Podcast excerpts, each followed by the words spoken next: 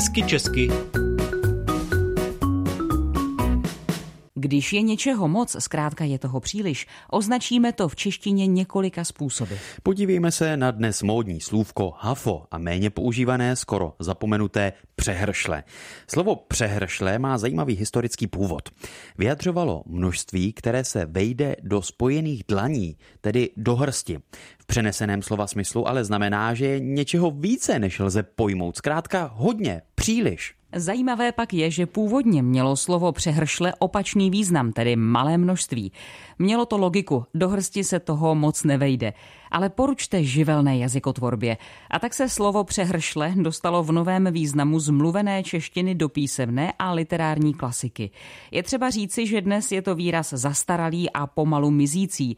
Průměrně inteligentní a průměrně sečtělý Čech nemá problém s jeho identifikací, ale že by ho snad sám užíval. Takových lidí rozhodně není přehršle, spíše hrstka.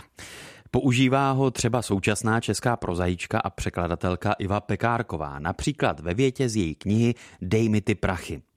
Z přehršle jindřištěných nových snů se vynořoval jeden.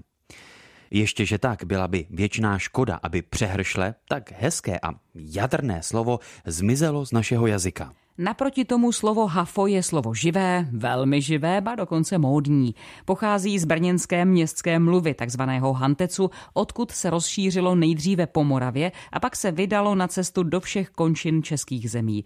Dostalo se dokonce i do Prahy, kde většina Pražáků brněnský hantec opravdu nemusí.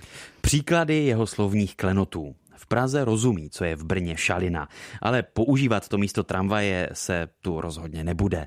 A co teprve, když slyší, jak se v Brně říká hlavnímu městu? Prágl? To je snad už nadávka. Ale zpátky k hafu. Původ slova hafo je třeba hledat v Němčině. Pochází z nářečního hanfel, které zní ve spisovné podobě hanfol, což znamená hrstka.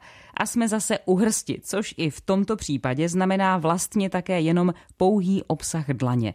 Přesto ale stejně jako u přehršle význam slova hafo nakonec označuje velké množství. Výraz hafo se vyskytuje a používá převážně v mluvené řeči s tím, že se nezadržitelně šíří.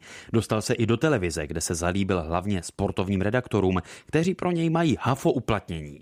Pokud se použije v psaném projevu, tak stále ještě naznačuje spíše skutečný mluvený jazyk a ukazuje tím stav mluvené češtiny. Uveďme si příklad. Neruš, mám hafo práce, nebo bylo tam hafo lidí. Slovo hafo i slovo přehršle vyjadřují, že je něčeho dost. Mohou se používat také jako označení například hlubokého velkého zážitku. Zásadní rozdíl tkví v tom, že slovo přehršlé začíná být zastaralé a je na ústupu. Lidí, kteří ho aktivně používají, kvapem ubývá. Kdežto slovo hafo z Brna a Jižní Moravy úspěšně expanduje a je jen otázkou času, kdy pevně zakotví ve slovníku spisovného jazyka českého.